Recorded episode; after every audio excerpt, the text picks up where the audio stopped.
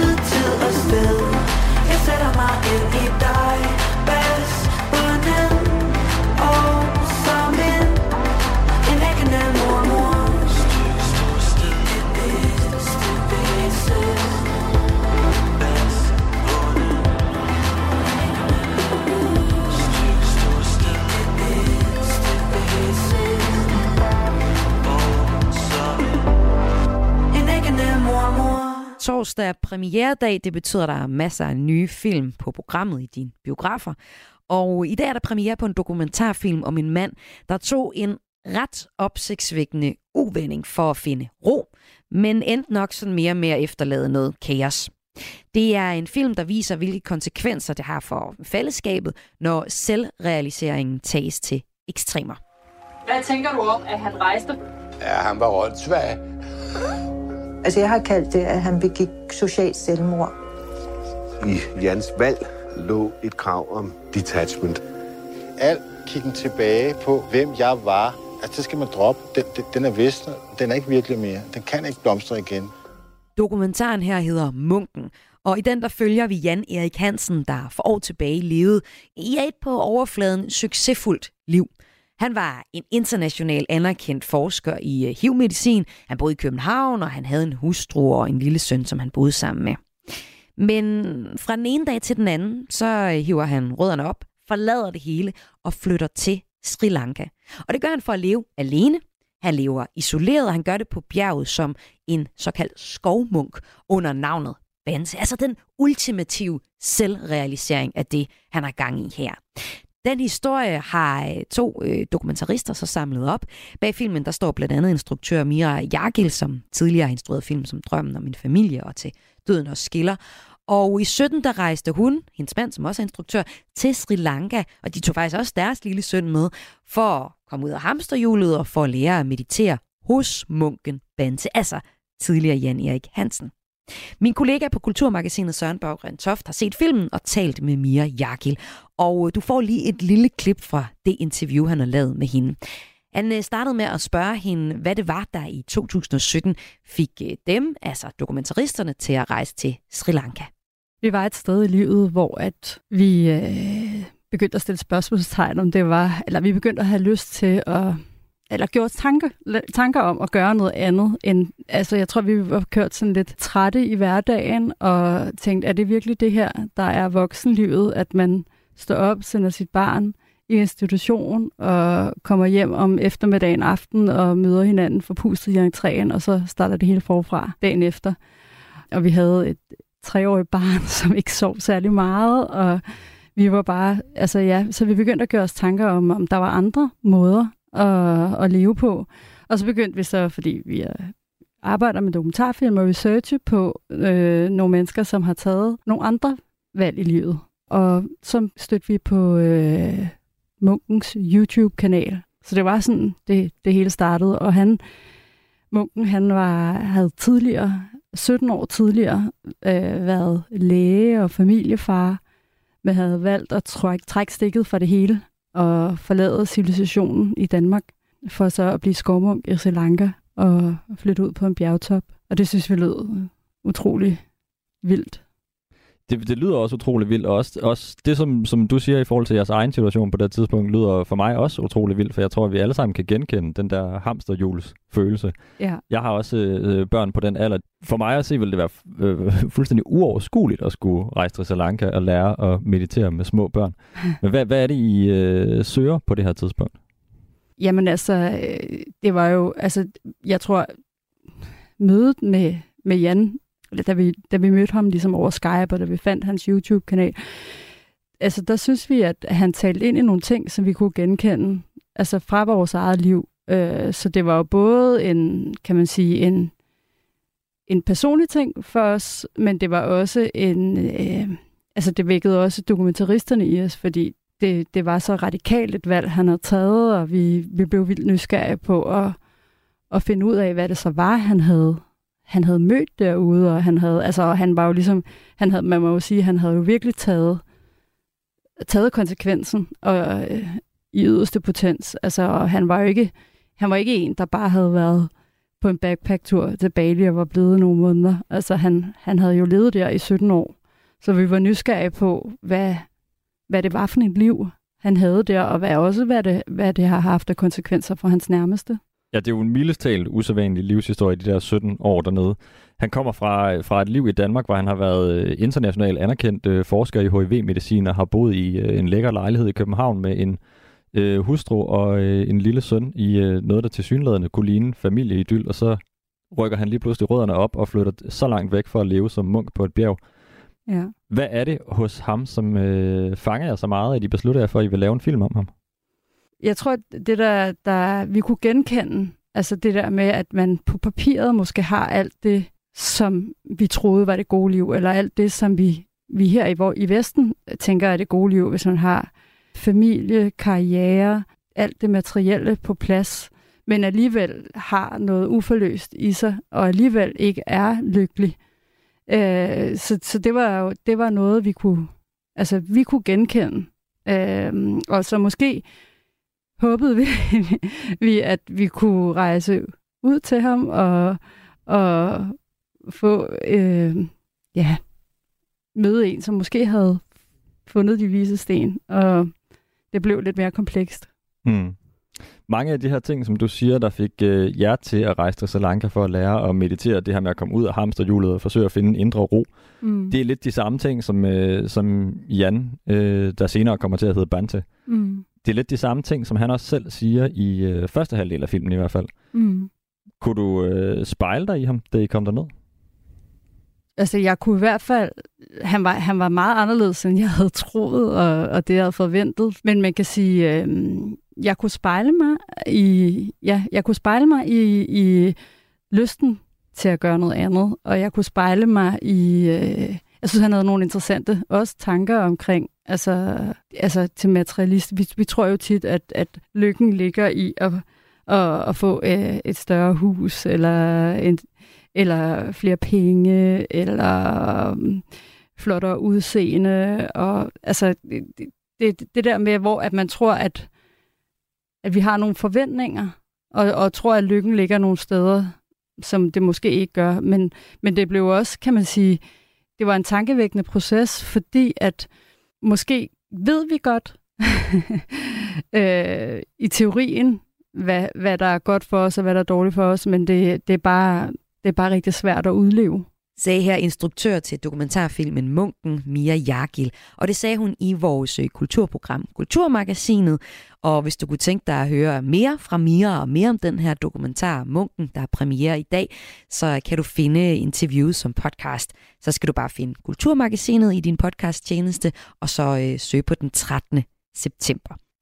Det var altså lidt om dokumentarfilmen Munken, der har premiere i dag, og altså handler om øh, det der med den ultimative selv realisering og hvad det kan have af konsekvenser. Konsekvenser, det øh, skal vi på en måde også tale om nu, for øh, nu får jeg besøg af dagens gæst, der øh, spiller en nekrofil bedemand i et øh, teaterstykke, der har premiere i dag. Summer has come and passed The innocent can never last Wake me up when September ends. Like my father's come to pass, seven years has gone so fast. Wake me up when September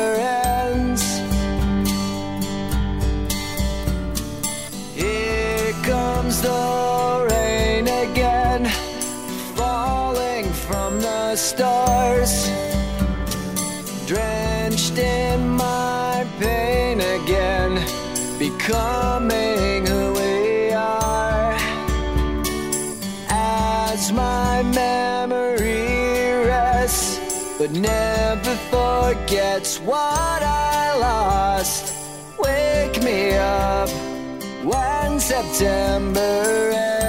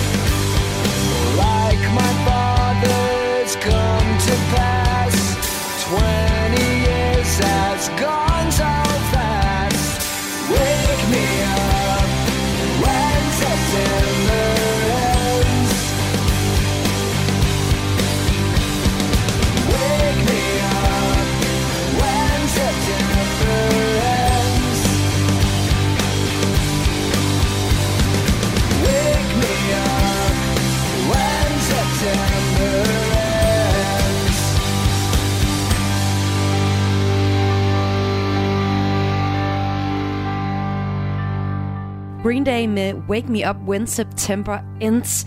Christian, har du det sådan uh, lidt Green Day, at september må godt slutte? Nej. Er du så mere til septembers himmel er så blå?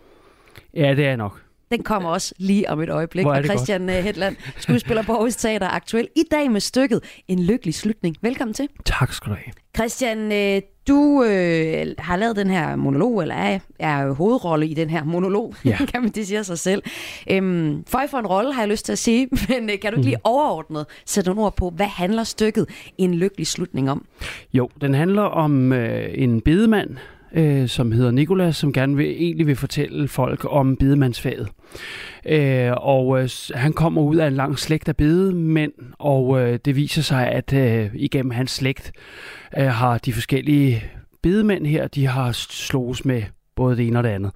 Og øh, han er så i det, øh, den situation, eller han står med det problem, at han er sådan set har fundet ud af, at han er nekrofil. Han kan altså godt lide at have sex med døde mennesker. Og det er derfor, jeg sagde føj for en rolle. Ja. Og det er jo faktisk det, vi skal tale om. Vi skal tale om, hvordan det er som skuespiller at gå ind i en rolle, som, ja, det kan vi godt afsløre, ligger langt væk fra din private person. Og jeg er Og med på, at du spiller skuespil. Ja. Øh, Men alligevel, så tænker jeg bare, at det er en vild ting at skulle sætte sig ind i. Men hvad tænkte du egentlig selv, da du fik tilbudt den her rolle? Altså det første, jeg tænkte, var, at jeg, øh, jeg tænkte på det med døden. Øh, og jeg tænkte på to ting. Jeg tænkte på det med døden, og så tænkte jeg det her på nekrofili. Hvordan ville det være for mig som skuespiller at skulle give mig i kast med det? Jeg vidste, øh, da vi skulle i gang med forestillingen, at teateret havde bestilt et lig. Øh, model Jessica, som, øh, som det hed. Øh, en, du- en dukke, som skulle være et lig. Og jeg tænkte meget på, "Nå, hvad, hvad, hvad skal jeg undersøge med, det, med den dukke, med, med det lig? Ja. Øhm, og i den forbindelse, så sendte jeg en meget kærlig tanke til den instruktør, som jeg vidste skulle lave det, øh, fordi hende har jeg arbejdet sammen med før, og føler mig tryg og rolig ved at skulle undersøge, hvad der nu skal undersøges i forhold til det her. Og øh, det skal vi høre lidt om Ja. her i morgenrutinen. Vi skal også høre øh, noget fra øh, stykket, den her monolog, og vi skal høre, hvordan rollen har fået dig, sådan om du vil det eller ej, til at forholde dig til døden på en, en mere pragmatisk, altså sådan en mere lavpraktisk måde også. Måske noget, vi alle sammen kunne lære noget af. Christian, velkommen indenfor til Tak morgenrutinen. have. Tak. Og øh, så tager vi nu Septembers himmel er så blå, en udgave af Kaja Bryl og Ole Kipskov. Det er ham fra Kaja Andrea. Septembers himmel er så blå, den skyer lyser vinde, og lyd vi hører lærken slå, som før ved forårstide.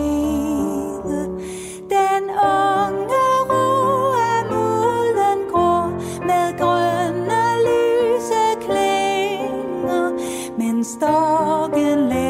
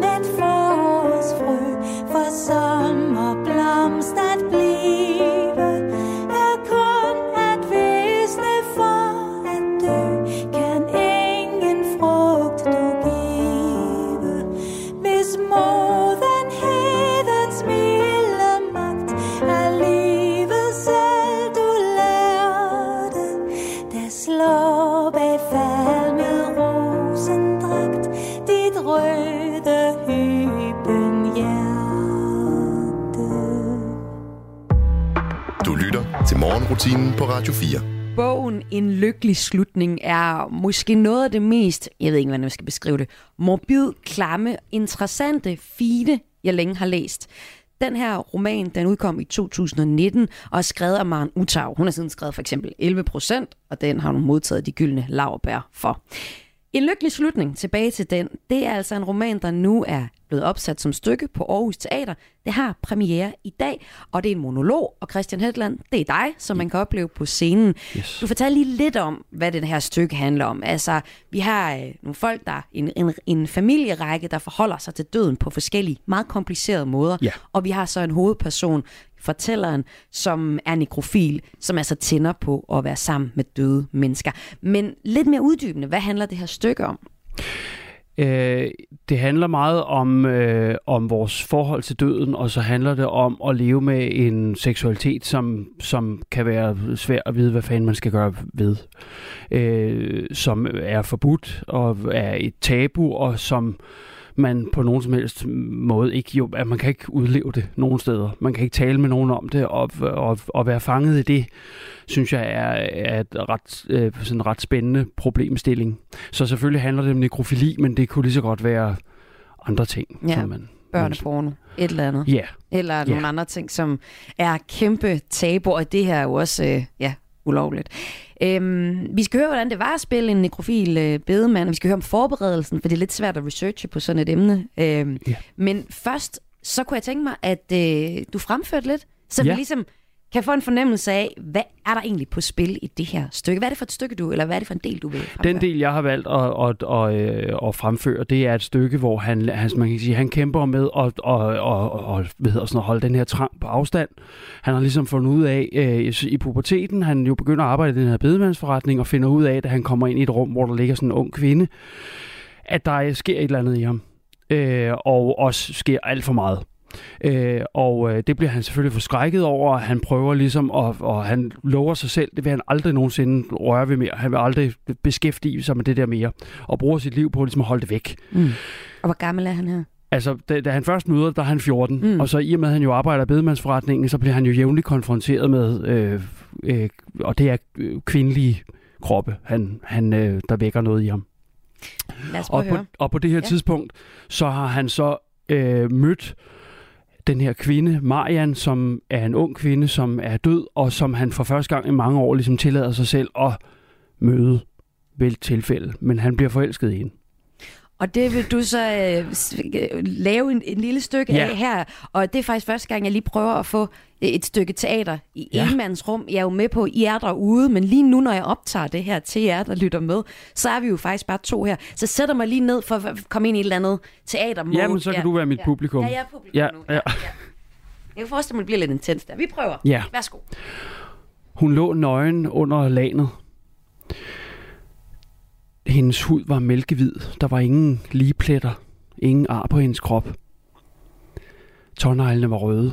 Læberne lidt blå. De var fyldige.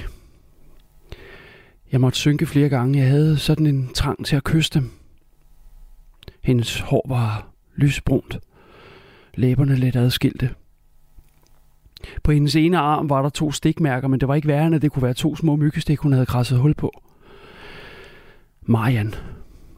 Jeg bed tænderne hårdt sammen. Der var ingen logisk grund til, at jeg skulle tage hende ud af kisten. Jeg kunne uden problemer give hende tøj på, selvom hun lå i den. Men jeg løftede hende forsigtigt op og lagde hende på bordet i kølerummet. Hendes hoved drejede let mod venstre, og noget mørk væske løb ud af den ene mundvig. Jeg førte kærligt hånden hen over hendes pande. Jeg prøvede at tænke på noget andet, men det kunne jeg ikke.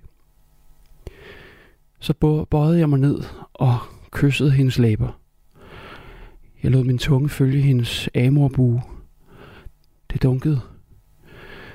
Min venstre hånd fandt hendes bryst, og med min højre åbnede jeg skjorten, så jeg kunne mærke hendes hud mod min.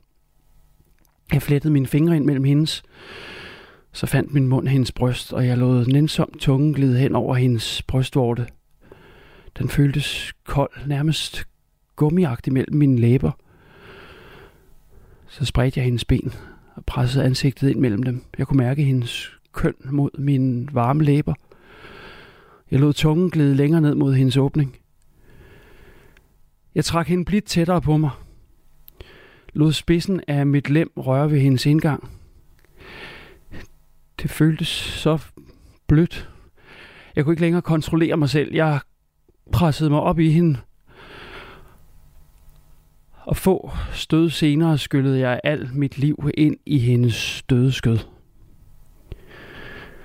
Jeg lagde mig ned ved siden af hende. Trak hende kærligt tæt ind til mig. Hvordan skulle jeg kunne skille mig af med hende? Oh. Christian Hedland her, der fremfører et stykke af en lykkelig slutning, som i dag har premiere på Aarhus Teater. Og øh, jamen altså, hvordan, hvordan har du med den her del af det, Christian? Jeg, jeg har det super dobbelt, øh, fordi at øh, fordi at jeg helt klart jeg synes, det er, er grænseoverskridende. Øh, men, jeg, men, jeg, men jeg synes også, når jeg kommer til det her tidspunkt i forestillingen, at det her med at, at øh, kæmpe med at, at turde overgive sig til til sin seksualitet. Ja. Turde overgive sig til, til det smukke og det, man reelt føler, men som har været så tilbageholdt og så forbudt i, i så mange år. Ja. Øh, ja, det, det synes jeg er, er stærkt, og jeg synes, det er mega spændende, og jeg håber, at det er noget af det, forestillingen kan. Ja, ja altså, som, som det publikum, jeg kunne ikke kigge på dig. Jeg kunne simpelthen ikke kigge på dig, Nej. fordi det var så Jeg har også lidt grænseoverskridende. svært ved at kigge på dig, men, det, men det, er- det er sådan, han har det jo. Det er, som man Ja. har det også, det Ja. der, når det bliver særlig intenst. Ikke? Fordi det her, den her passage, jamen, jeg kan huske elementerne fra bogen, dengang jeg læste den i 19. Altså, det er både sådan enormt fint. Ja. Altså, det er jo så fint. Der er jo ingen ondskab i de, altså, i de tanker, der er. Nej. Og så er det øh, så forkert Ja. og forbudt. Mm. Og så er det også sådan lidt sjovt. Altså, det er også ja, lidt ja, humoristisk ja, i ja, det. helt sikkert. Ja. Så der er virkelig Men jeg meget tror også, at der er også noget, vi har behov for også måske at grine af det, fordi, det, fordi vi ikke ved, hvor fanden vi skal placere det. Fordi Ja. det bliver lidt absurd, faktisk. Ja, absurd, det er et Ja, godt ord. ja. Og øh, lad os høre lidt mere om, hvordan du så har forberedt dig til den her rolle. Det er lige efter det her nummer.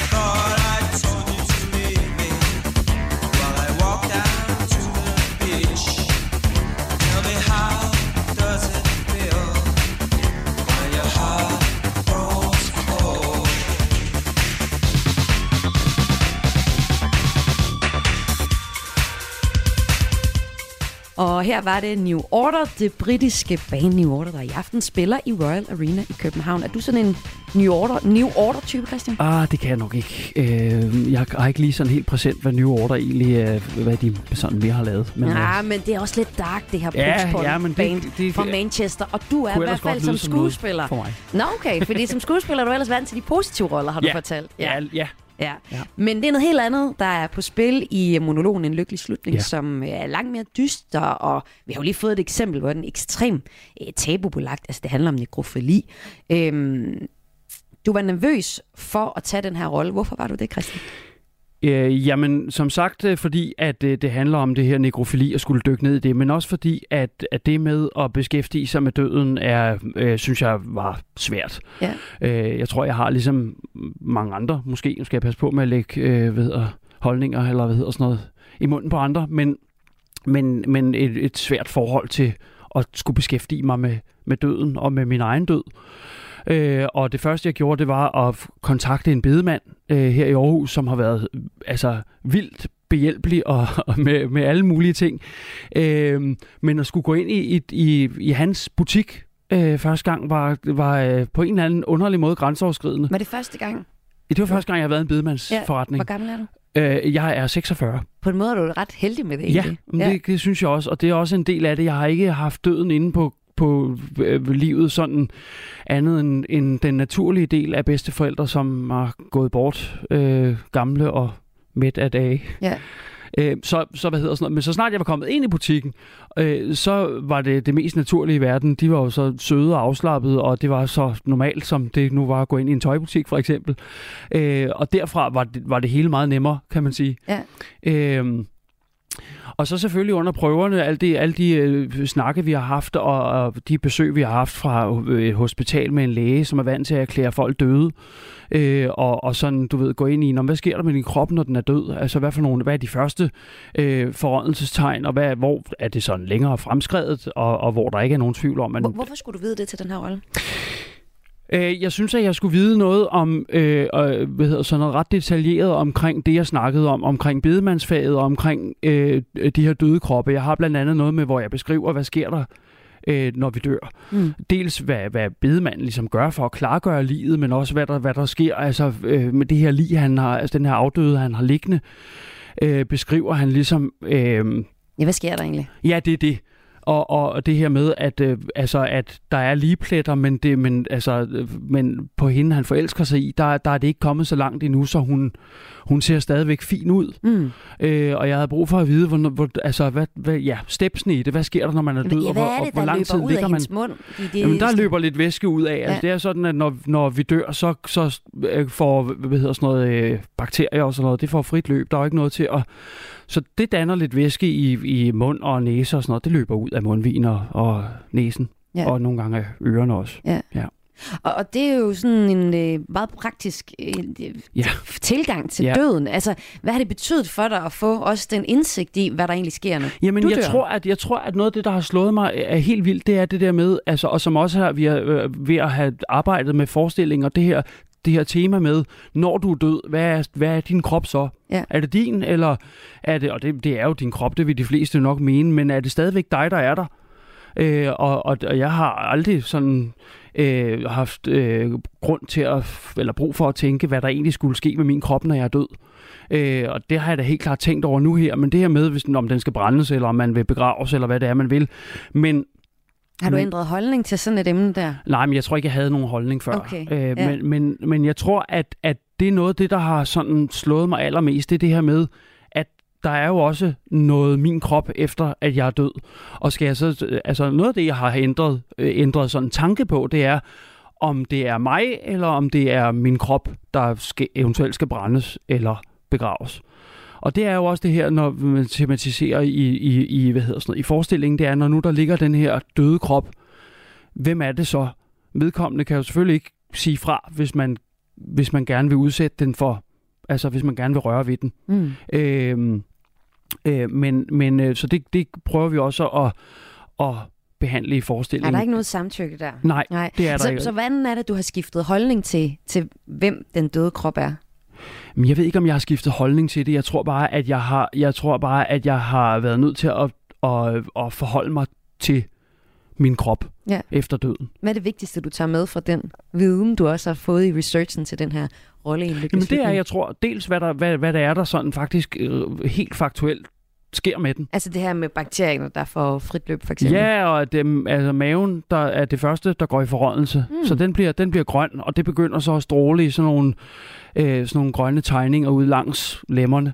Øh, og så på et tidspunkt, så, så bliver, så begynder huden at løsne sig, og sådan, du, der er sådan forskellige øjnene falder ind i kraniet og sådan noget, fordi at det, det hele det slapper af, ikke? Ja. Øhm, og der har jeg da været nødt til at, at forholde mig til, at er det mig? Skal jeg tænke det som om, at jeg stadigvæk er i live og tænke, hvad, hvordan har jeg det med min krop? Den kommer til at, at, at, at blive sådan.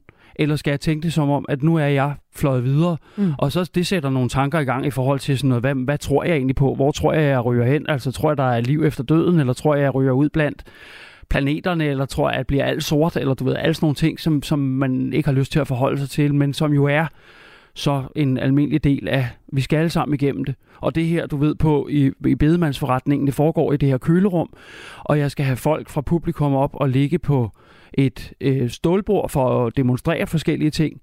Og, og, og det her billede af, at have, man, der ligger en publikum med et lag over, og der altså, kommer vi jo alle sammen til at ligge på den ene eller anden måde.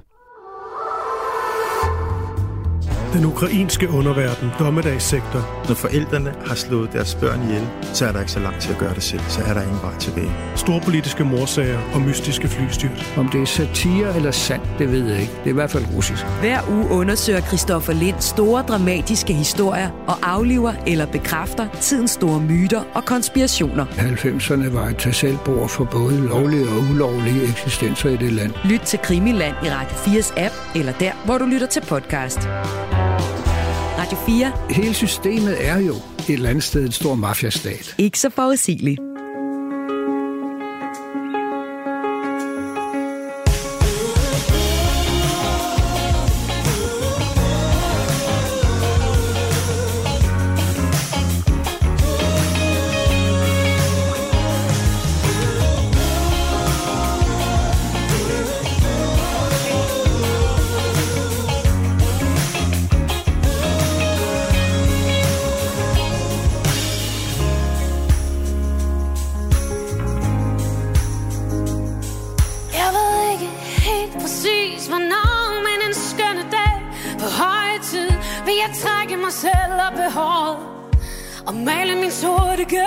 Gæld. Og du vil se på mig uden at tvivle på det lille smil i mit blik og sige uden at røde med det mindste, jeg ligner mig selv på en prik.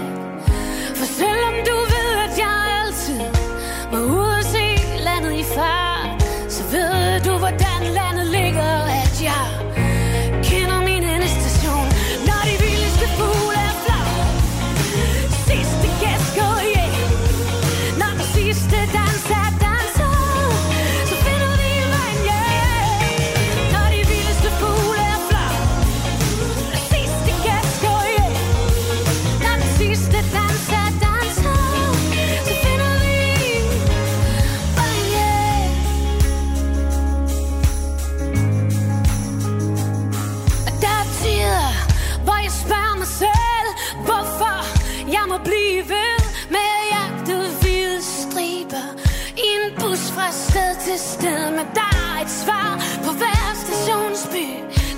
langs lige lille landevej.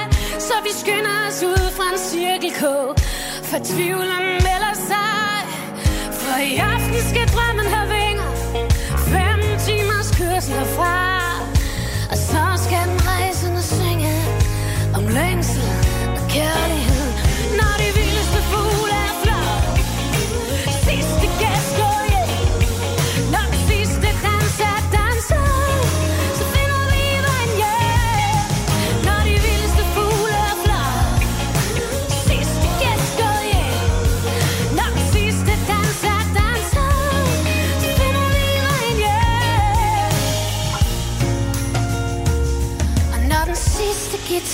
sidste, det sidste lys er gået ud, kan jeg drømme, at du lægger dig som solskin mod min hud.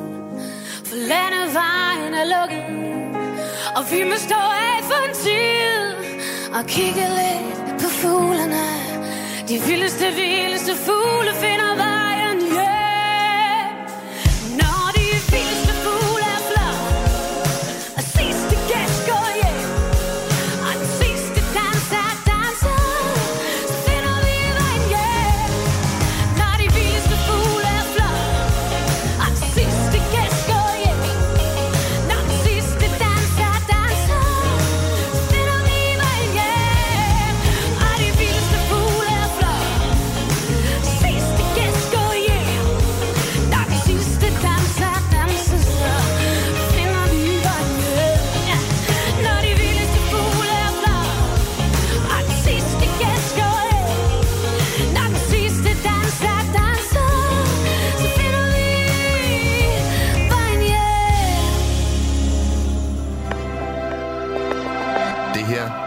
er morgenrutinen på Radio 4.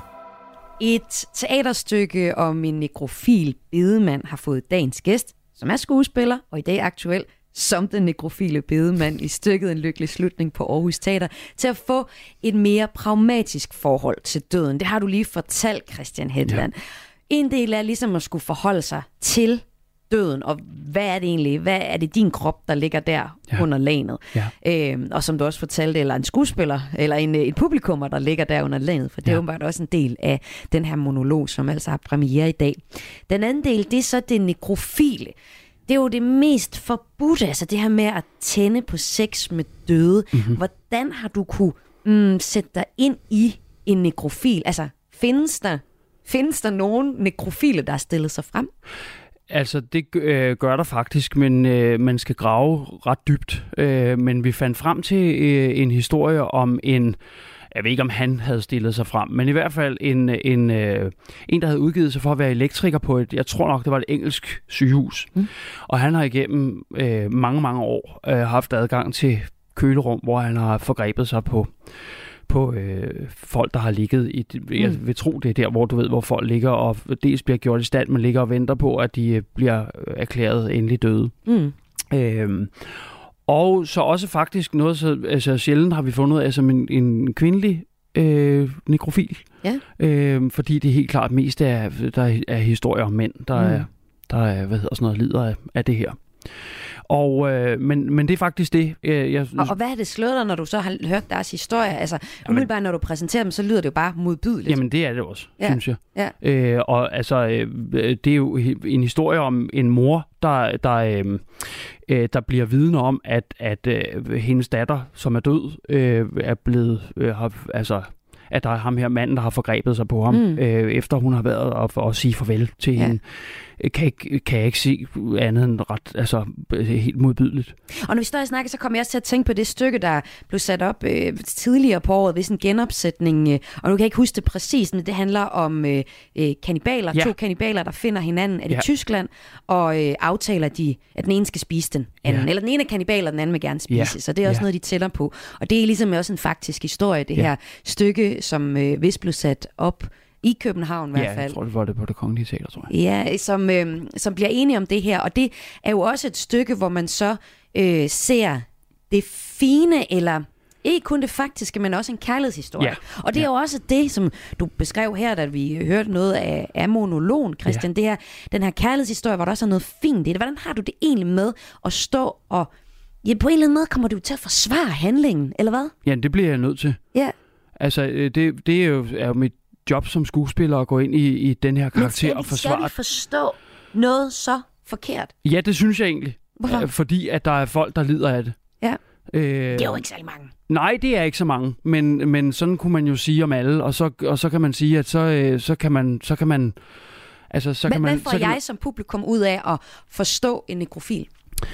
Jeg synes, du får det ud af det, at øh, der er folk, der øh, lever med, med forbudte seksualiteter og med følelser, som de ikke ved, hvad de, altså som ikke er lige så, du kan ikke, du kan ikke øh, sætte dig ned og snakke med din veninde om det, eller du kan ikke sætte dig ned og, og snakke med dine forældre om det. Det er ikke øh, det samme som hvis du skulle springe ud af skabet og, og sige, at du havde en anden seksualitet end den gængse. Mm. Det, det, det, det kan man ikke. Nej. Øhm, men følelserne er der jo alligevel. Også selvom de er super forbudte og, og ulovlige og sådan noget, uanset hvor meget man prøver at, at, at, at presse det væk, så eksisterer det jo så stadigvæk, og i det her tilfælde hos, hos den her karakter. Og jeg tror også sådan, det er jo noget, der også fascinerer os. Det er jo noget, vi godt gider at høre om og læse om. Og det er måske også, fordi der et eller andet sted i de her tabubelagte historier, er noget, vi alle sammen har til fælles. Altså det der med at gå tæt på et tabu. Tabu kan jo også være en individuel følelse om, hvad der er Ja. tabu for Ja. en i en seksualitet eller liv i det hele taget. Ja. Øhm, og jeg ved, du også prøvede at øh, da du skulle gå ind i rollen og hele arbejdet med den her rolle til en lykkelig slutning, der prøvede du ligesom at sammenligne den her nekrofile bedemand, du skulle mm. spille med din egen seksualitet. H- hvad var det, du kunne finde frem der? Jamen det er jo for at, at prøve at, at sætte, altså prøve at, at, at sammenligne, altså hvor, hvor er det, hvad er det, jeg synes, der er det smukke, hvad er det, altså hvor er det, jeg ikke, øh, hvor er det, mine grænser går, hvor er det, jeg ikke kan holde mig tilbage, hvor er det, jeg ikke, altså for, for at få den her, fordi at jeg måske ikke sådan en til en bare kan overgive mig til, at, at øh, forestillingen om at have sex med et lig, og nu skal jeg sige, jeg har ikke sex med et lig forestillingen, men, men man jo ligesom forestiller sig, at man, at man har det. Mm. Øhm, så jeg blev nødt til at nærme mig hans helt reelle følelser, og det for mig var det nemmest at, ligesom at kigge på mine egne reelle følelser og mit, mine egne reelle behov og sådan noget, for at prøve at sætte mig ind i, hvordan man må have det, når det er det, og man også der, hvor du føler, at du kommer tæt på noget forbudt, eller hvordan? Ja, altså det, øh, det kan da ikke det kan da ikke undgås, at man, at man tænker over, hvad, hvad er det, hvad for nogle tanker har jeg, som, som, øh, som jeg måske ikke synes, at, at man nødvendigvis skal har lyst til at dele med andre mennesker. Og det skal du heller ikke dele her i radioen. Men tusind Tak tak, for, at du kom ind her i morgenrutinen og fortalte om dit arbejde med en lykkelig slutning, som altså Tak, bliver sat fordi på jeg måtte komme. Aarhus Teater i dag. Christian Hedland.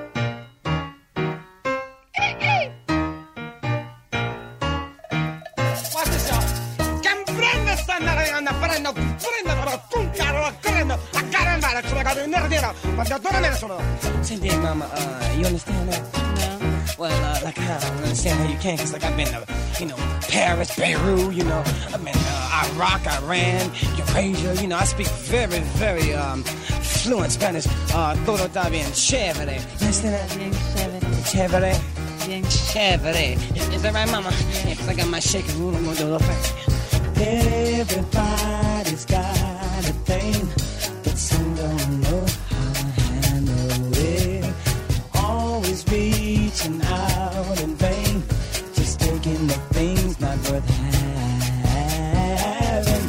don't you worry about a thing.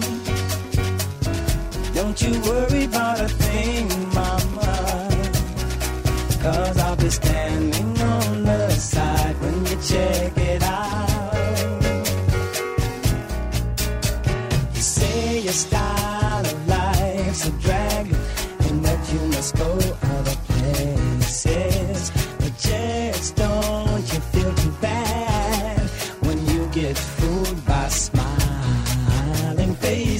don't you worry about a thing.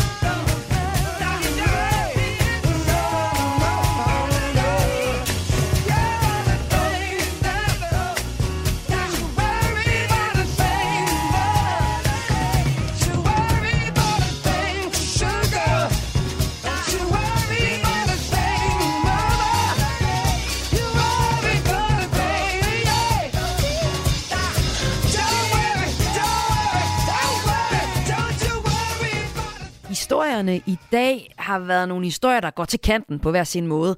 Vi har både hørt om at være en nekrofil bedemand. Det er nemlig hovedpersonen i stykket En Lykkelig Slutning, der i dag har premiere på Aarhus Teater. Vi har også hørt om den øh, spektakulære dokumentar Munken, om den her internationalt anerkendte forsker i øh, HIV-medicin, der fra den en dag til den anden flytter til Sri Lanka for at ja, selvrealisere sig, og hvad det så har konsekvenser for øh, omgangskredsen og i det hele taget. En dokumentar, der har premiere i dag.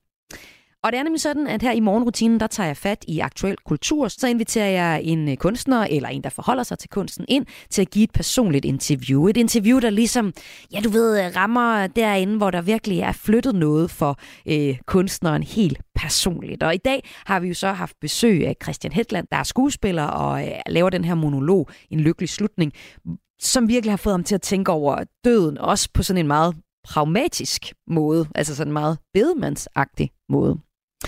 I morgen der får jeg her i morgenrutinen besøg af den bogaktuelle forfatter Majse Nord, og hun tager sin øh, dagbog med, og den er fuld af pinligt interessante perspektiver fra ungdomsår og teenageår, og vi leger bagklog med den i hånden. Tak fordi du har lyttet med her i morgenrutinen. Mit navn er Maja Hall, og øh, i øvrigt, så er det i dag, det internationale fodboldforbund FIFA opdaterer verdensranglisten for herrelandsholdet. Det kunne jeg forestille mig, at der var nogen, der gik vældig op i. Senest har vi fået nyheden om, at øh, Sverige topper den nyeste verdensrangliste i fodbold for kvinder, mens VM-vinderen Spanien følger efter. Men i dag er det altså verdensranglisten for herrelandshold, der bliver opdateret. Og hvis du hænger på et sekund endnu, så bliver du opdateret med nogle nyheder her på Radio 4. Ha' en dejlig dag. Du har lyttet til en podcast fra Radio 4. Find flere episoder i vores app, eller der, hvor du lytter til podcast. Radio 4. Ikke så forudsigeligt.